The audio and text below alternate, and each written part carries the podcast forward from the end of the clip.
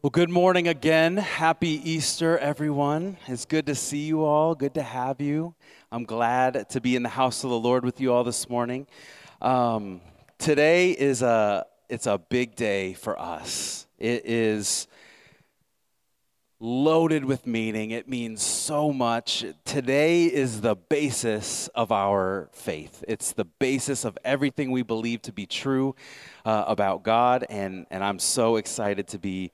Um, to be celebrating with you today. Um, we are going to dive into the scriptures in just a moment, but um, as I was preparing uh, the message this week, it, it made me think about um, being a dad, and I wanted to share the, some of the thoughts I had with you. Um, I, so I I grew up um, I grew up largely without my dad. My mom and my dad were divorced when I was two years old, and um, and my dad was basically out of my life ever since. And so most most of my childhood, it was me, my mom, and my brothers, and.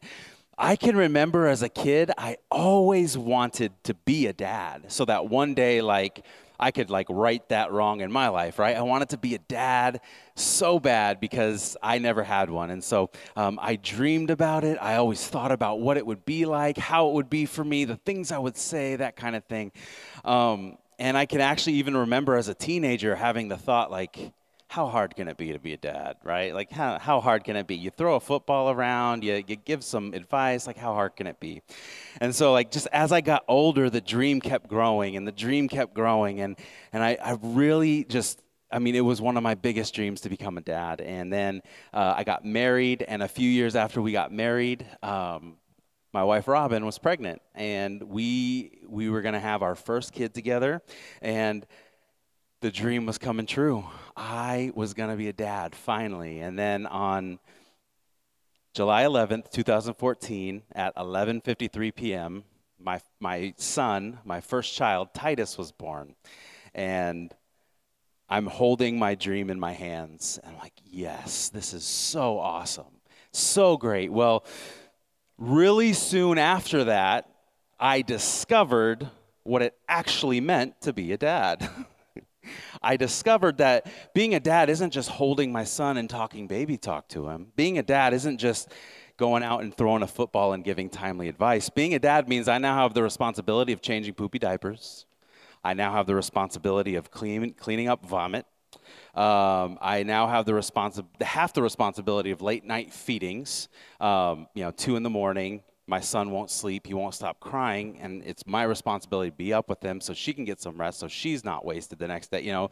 Like that's what it meant to be a dad and i had no idea. I had no idea what it meant to be a dad until i actually got in it until i actually started like doing it. And um, being a dad meant that I was now responsible for the survival of an entire other human person, and that's terrifying.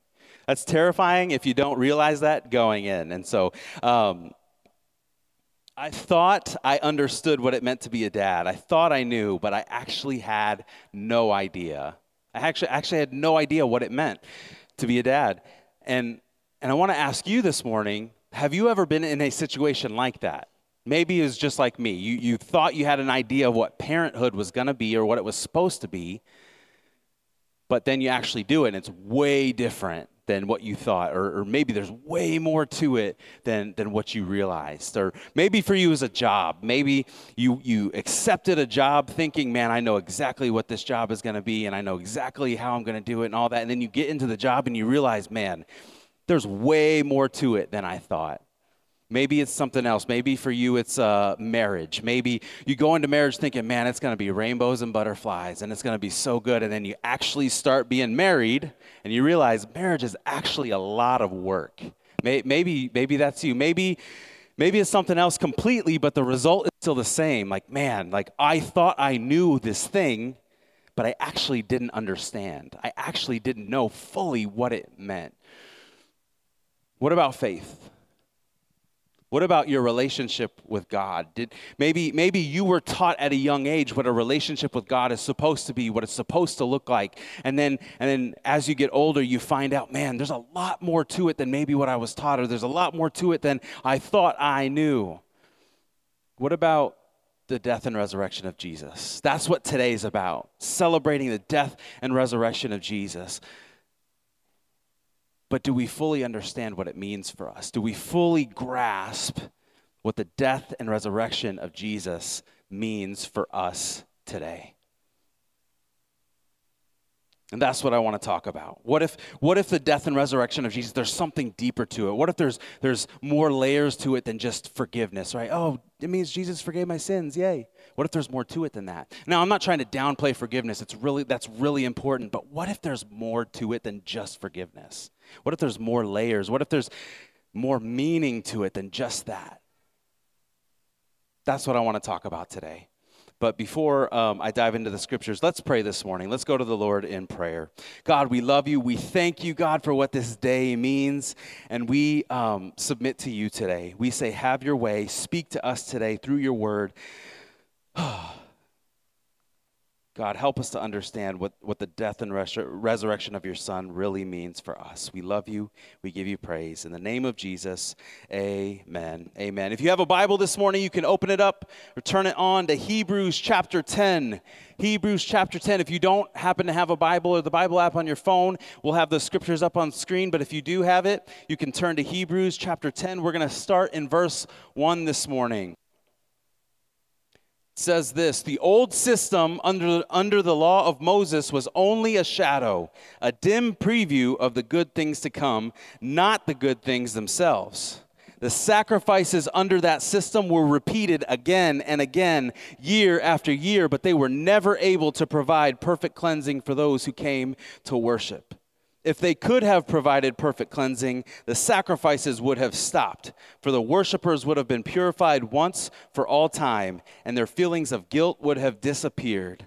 But instead, those sacrifices actually reminded them of their sins year after year. For it is not possible for the blood of bulls and goats to take away sins. That is why, when Christ came into the world, he said to God, You did not want animal sacrifices or sin offerings but you've given me a body to offer. You were not pleased with burnt offerings or other offerings for sin.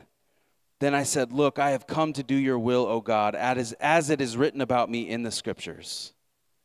First, Christ said, You did not want animal sacrifices or sin offerings or burnt offerings or other offerings for sin, nor were you pleased with them, though they were required by the law of Moses. Then he said, Look, I have come to do your will he cancels the first covenant in order to put the second into effect. So there's a there's a lot going on here. There's a, a lot of things going on here. And the, the writer of, of Hebrews explains that sacrificing bulls and goats is not sufficient for taking away our sins. It's not sufficient for, for cleaning what's unclean. The old system needed to be replaced.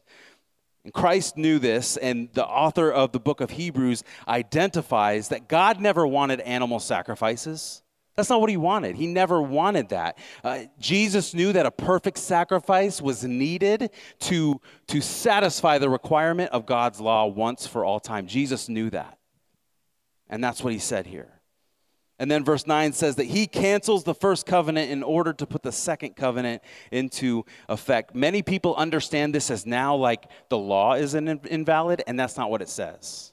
It doesn't say the law, he cancels the law. It says he cancels the first covenant, meaning that the law still stands, but the way we observe it and fulfill it is now different. It's now changed forever. This is a huge deal. This is a huge deal for our faith. Verse 10 For God's will was for us to be made holy by the sacrifice of the body of Jesus Christ once for all time. Under the old covenant, the priest stands and ministers before the altar day after day, offering the same sacrifices again and again, which can never take away sins. But our high priest offered himself to God as a single sacrifice for sins, good for all time. Then he sat down in the place of honor at God's right hand. There he waits until his enemies are humbled and makes a footstool under his feet. For by that one offering he forever made perfect those who are being made holy. And the Holy Spirit also testifies that this is so. For he says, This is the new covenant I will make with my people on that day says the Lord. I will put my laws in their hearts, and I will write them on their minds. Then he says, I will never again remember their sins and lawless deeds. And when sins have been forgiven, there is no need for any more sacrifices. So, the old covenant, the, the old system of priests daily offering animal sacrifices of bulls and goats and other animals to try to cleanse sin, to try to cover uncleanness. It just wasn't working. It wasn't doing the job. That has, and that has been canceled by Jesus. The Messiah, the Son of God, came as the perfect sacrifice to do away with that old system and to cover our sins once for all time. Praise God. Praise God for that incredible gift. Today is Easter Sunday 2023, and today is about celebrating the death and resurrection of Jesus, the perfect sacrifice to cover our sins. That's what this day is. We should celebrate today. We should take time today to dwell on that and, and meditate on that and recognize that this is huge day for us. This is what our faith is all about we should celebrate. But what does it actually mean for us? What does this day actually mean for us? What does it mean when, when it says he cancels the old covenant and, and makes a new covenant? What does the death and resurrection of Jesus mean for our faith today? There are three things that I want to talk about today that that answers that that partly answers that question. There's so many so many answers to that question, but there are three things that I want to talk about today to answer that question. What does the death and resurrection of Jesus mean for us? The first thing is it means that we have atonement. The death and resurrection of Jesus means that we have atonement. Hebrews chapter 10 verse 10 says this, "For God's will was for us to be made holy by the sacrifice of the body of Christ once for all time, one offering made perfect those who put their faith and trust in Jesus for all time. One offering. And, and this being made perfect through this this being made perfect is through atonement. Now atonement is a really like old school churchy word and um, i don't know about you but it, it, like evokes a lot of memories about my traditional church background growing up in catholic church. But uh, atonement is very important for us to understand what it is and it's very important to our faith. And so um, I, I think we should understand what it means and i want to talk about that really quickly. The, the dictionary defines atonement as reparation for an offense or injury. So, so basically, if I do something wrong to somebody, making it right is atonement. But what the Bible means when it talks about atonement is, is way more layered than that. It's, it's bigger than that. We, that's definition from the dictionary is not a complete picture of what the Bible means when it talks about atonement. When the Bible talks about atonement, the best way to describe it is a covering over. It, it covers over. Like like you take a sheet and you just you just cover it over like, like and you make it to where like you can't see it right? And that's what atonement is. And, and when the priests would make sacrifices with bulls and goats what they're doing is they're trying to cover the sin and uncleanness of the people so that god wouldn't see it. That's that's what it uh, represented but it didn't it didn't work. It didn't last. It, it needed to keep happening and keep happening. And and they we we they understood like man we need a, uh, a sacrifice that's going to take care of this covering over once for all time. Remember what Jesus said in, in verse 5. He said, You did not want animal sacrifices or sin uh, offerings, but you have given me a body to offer. Jesus offered his body as the perfect sacrifice for atonement once for all time. His sacrifice covered over everything, it covered over the sin and the uncleanness. Well, Pastor Ryan, what, what did Jesus' resurrection atone for? What, what did it cover? It's a great question. The answer is this every sin you have ever committed, everything wrong you have ever done, the death and resurrection of Jesus has covered. Everything wrong you do right this moment, the death and resurrection of Jesus has covered. Everything wrong you will ever do, the death and resurrection of Jesus has covered it. It's atoned for. It's it's made clean in the eyes of God. That lie you told last week, Covered. That money you stole from your mom's purse when you were 10? Covered.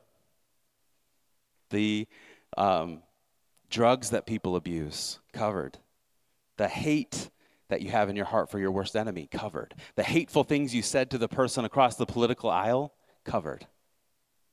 Everything we have ever done, are doing, will ever do is covered by this, this day, the death and resurrection of Christ. Every single thing that you've ever done, good, bad, or indifferent, is now covered because of what happened this day 2,000 years ago. But the really cool thing about the atonement that the offering, that, that the sacrifice of, that Jesus made is, it doesn't just cover it, it removes it completely and makes it like it never happened.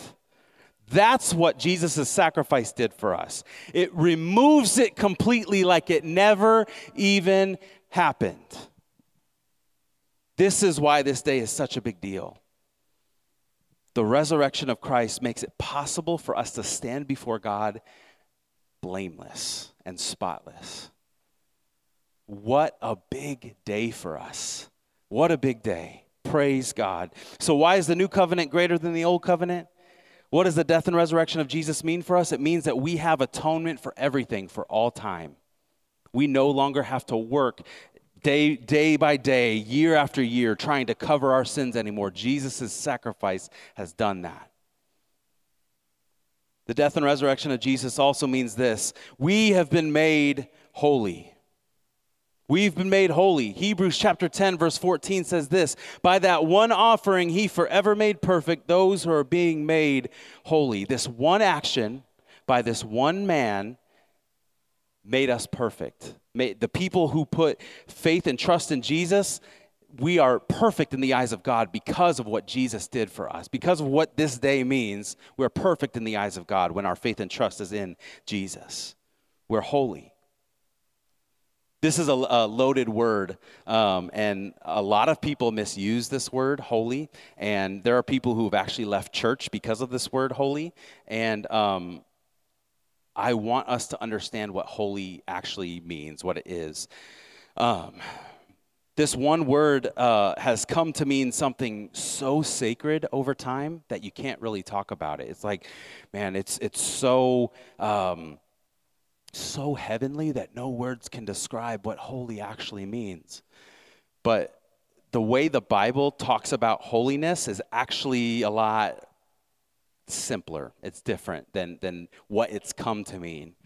The word holy in the original language the Bible was written in is kadesh, and it means it means this apartness, set apartness, separateness.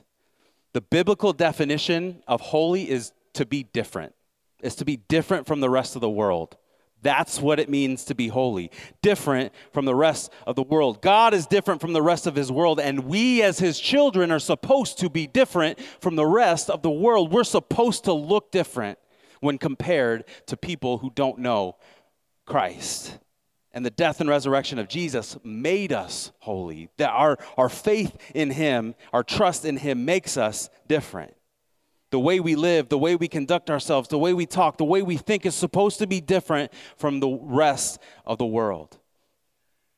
See, we're, we're supposed to be different from the rest of the world, um, and it's only possible, holiness is only possible through the death and resurrection of Jesus. Before the death and resurrection of Jesus, the only way to be made holy was to observe all 613 of God's laws to the letter perfectly every single day.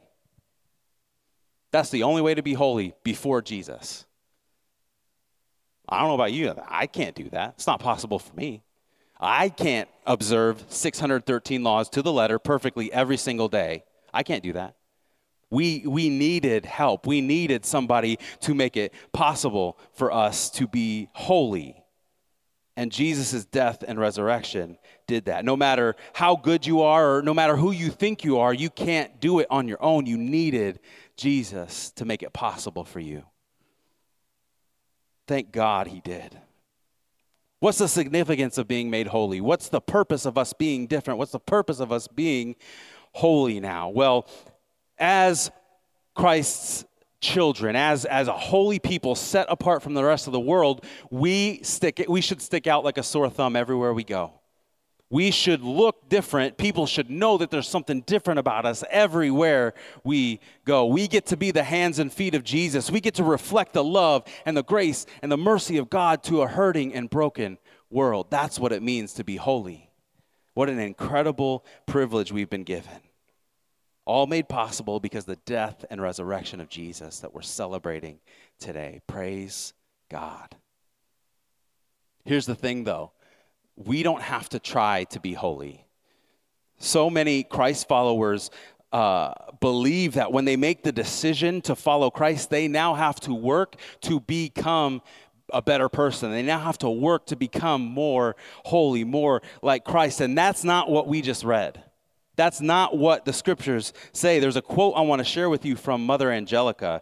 Mother Angelica was a, uh, a Roman Catholic nun, and she was famous for having her own TV show. And she said this about holiness. I wanted to share it with you. It says, Every Christian who strives for holiness of life experiences dryness of soul. It is to most people a heart-rending experience. It is a paradox, for the soul becomes confused when it realizes the harder it strives, the further away Jesus seems to be. The harder the soul strives, the further away Jesus seems to be. This is an incredible statement, and it is a paradox. It's confusing. It doesn't make sense because we we like to work for what we get. Like it's it's ingrained in us if you want something, you work for it, right?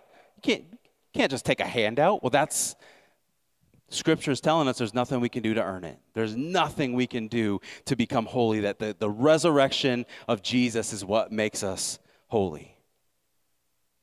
So many people strive and toil and work to try to become what they can never become on their own.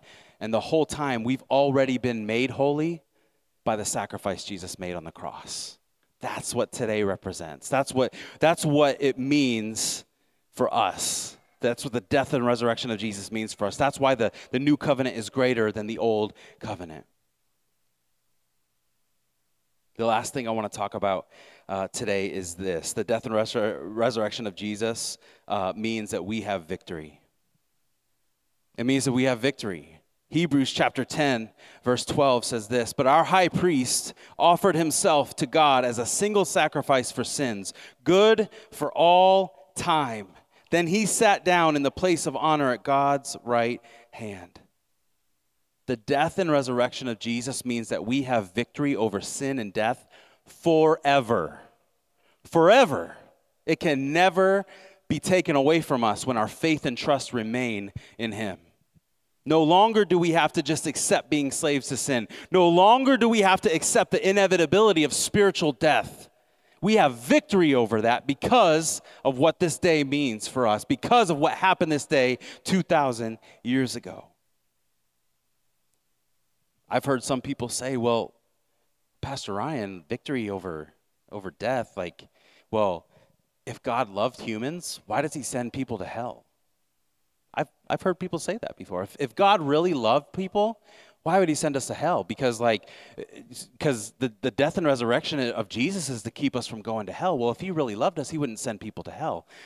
This is a gross misunderstanding of of of God and us and and sin and our relationship with it. Like it's that is a, a complete misunderstanding of how this all works.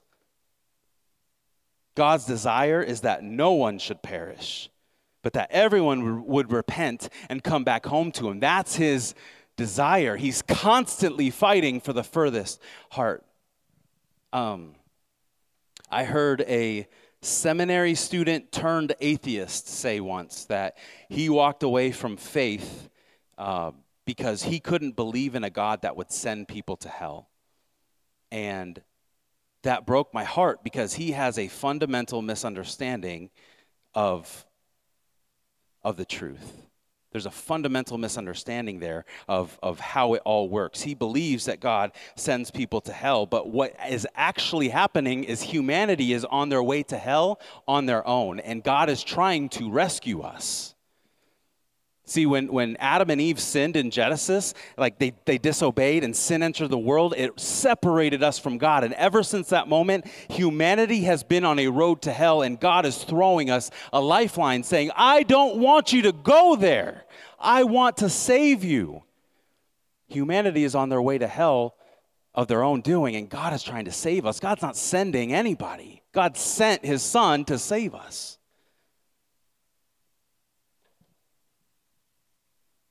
He sent his son to give us victory over sin as a way out of that destiny. God isn't sending people to hell, he's trying to rescue people. He's offering us victory through the death and resurrection of his son. Uh, worship team, you can come back to the platform. We are free from the grip of sin and death if we want to be. We are free from the grip of sin and death if we want to be. All we have to do is put our faith and trust in Jesus. Confess with your mouth that Jesus is Lord and believe in your heart that God raised him from the dead, and you will be saved. Faith and trust. That's what it takes to have victory in our lives. Could you imagine? Just, just for a moment, just, just for a moment, imagine that every single thing you've ever done wrong has been wiped away. There's no record of it anywhere. No one, no one's ever going to like pull it out of the archives to like then rub it, rub your nose in it. Like it's all been wiped away forever. You've never done anything wrong. What if, what if we could actually live that way with that kind of atonement, uh, uh, that, that removal of our sin, right? Uh, Psalm chapter 103, verse 12 says this He has removed our sins as far from us as the east is from the west. In the realm of space and time, east is an infinite distance from west. East is an infinite distance from west, and that's the distance that God has removed our sins from us. An infinite distance away from us. We no longer are bound by sin and death. We have been, we have atonement. It's been atoned for, it's been covered, it's been removed through the death and resurrection of Jesus. What if we've really been made holy? What if that's true? What if, what if we truly are set apart for the glory of God? What if that's true? How differently would you live your life? How differently would you interact with family members? How differently would you interact with uh, friends, with coworkers, with classmates, with complete strangers? How differently would you live your life if you were already if you believe that you are already holy. Could you imagine actually living in victory? Actually living like we've already won, like we're not fighting anymore, like we're not striving anymore, we've won. What if we could actually live like that? This, this makes me think of uh, football. Uh, unfortunately, everything kind of goes back to football for me. I am kind of obsessed with it. Um, but I, I when I was talking, when I was putting this together, I thought about a football team, and um, if there's ever a football game that gets out of hand and one team is just winning really big, right, uh, has a large lead, toward the end of the game, they start acting different. You see them on the sideline, they're smiling, they're laughing, they're joking around, they're having a great time. Why? Because they know victory is theirs. They know victory is in the palm of their hand and it's only a matter of time. What if we could start living that way? What if we could start living that way? Like victory is ours and it's only a matter of time. We can. We just have to put our faith and trust in Jesus. You don't have to strive to become a better person. You're made holy by the death and resurrection of Jesus. And his love changes us. We don't have to change to become closer to God. We have to get closer to God and he'll he'll do the work. What if? What if we could live our lives with that atonement? What if we could live our lives knowing that we've already been made holy? What if we could live our lives living in that victory? What if? That's what the death and resurrection of Jesus means for us. That's why the new covenant is greater than the old covenant. Because we have atonement now. We've been made holy now. And we have victory now. Let me pray for you this morning. Father, we love you. We give you all the praise and all the glory and all the honor this morning, God, and we thank you. We thank you for doing the work to make us right in your eyes. You've done all the work. All you require is that we we trust you. All we require is that we put our faith in you. I pray today, God, um, that you would enable us, that you would help us, empower us to live with that atonement mindset, empower us to live with that holy mindset, empower us to live with that victory mindset because it's ours, God, when our faith is in you. Thank you, God. Thank you for what this day represents, God. Thank you for making a way to you. We love you. We give you glory, God. In the name of Jesus. Amen. Amen. What I want to do right now is I want to uh, I want us to observe communion. Um, this is about what this day represents as well. Jesus' body being broken for us, Jesus' blood being spilled for us. And I want us to observe this together this morning so you can prepare your emblems. I want to uh, read a portion of 1 Corinthians 11 to you before we participate in this, though. Says this For I pass on to you what I received from the Lord Himself. On the night He was betrayed, the Lord Jesus took some bread, gave thanks to God for it. Then He broke it in pieces and said, This is my body, which is given for you. Do this in remembrance of me. In the same way, he took the cup of wine after supper, saying, This cup is the new covenant between God and his people, an agreement confirmed with my blood. Do this in remembrance of me as often as you drink it. For every time you eat this bread and drink this cup, you are announcing the Lord's death until he comes again. So anyone who eats this bread or drinks this cup of the Lord unworthily is guilty of sinning against the body and blood of the Lord. That is why you should examine yourself before eating the bread and drinking the cup. Says, anyone who eats the bread or drinks the cup of the Lord in an unworthy manner is guilty of sinning against it. If you're here today and you don't have a relationship with God, today's the day where everything can change for you. Today's the day where you can receive that atonement. Today's the day where you can be made holy in the eyes of God. Today's the day where you can begin living in victory. And before we go any further, I, I want I want to give everyone an opportunity to be made right in the eyes of God by putting their faith in him in this moment. And so if that's you, you're here today, you maybe maybe you don't have a relationship with God or maybe you're unsure or maybe you had a relationship with God at one point and you walked away for whatever reason. If you want to come to him today, you want to come home to God, I want to pray with you. So at the count of three, uh, I'm going to ask you to raise your hand so that I can know who I'm praying with. Um, don't worry, I'm not going to embarrass anybody. I'm not going to single anybody out or call anyone out. I'm not going to do anything like that. With all heads bowed, all eyes closed, if that's you right now, if that's you right now, you say, Pastor Ryan, I don't have a relationship with God. I'm, I'm unworthy to receive communion right now, but I, I want to put my faith in Him. I want Him to make me right in the eyes of God. If that's you right now, at the count of three, I want you to raise your hand. One, God loves you so much. Two, He's waiting for you to come home to Him. Three, if that's you right now, raise your hand, raise it high so that I can pray with you right here, right now.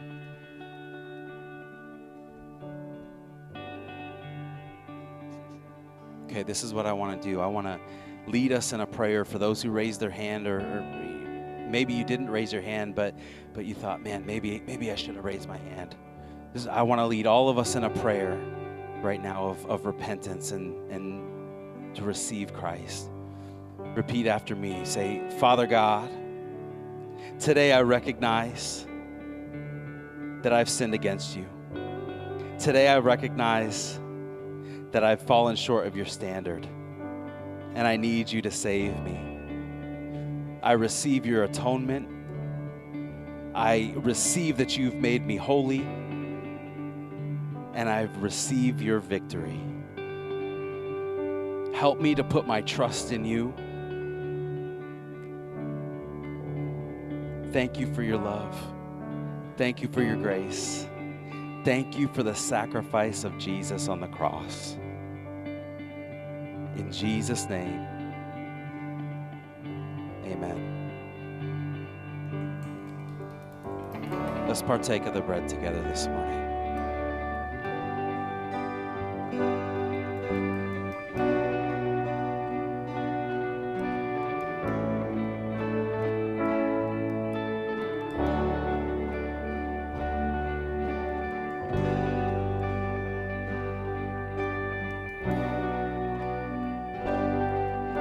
This little cup of juice represents the blood that was spilled on our behalf to make us right in the eyes of God.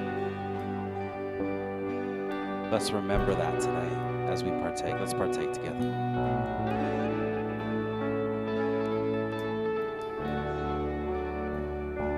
Father God, we love you.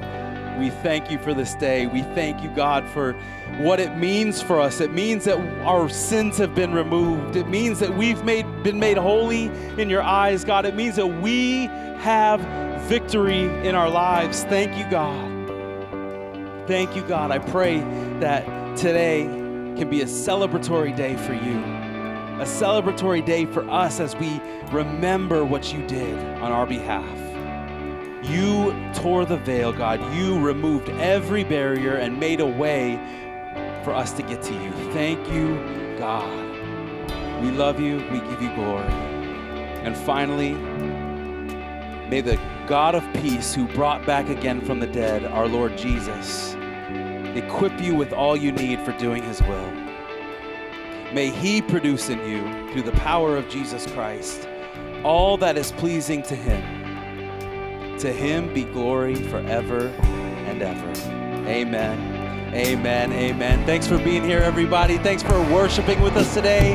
Happy Easter. I hope you guys have a great day. Have a great week. We will see you next week.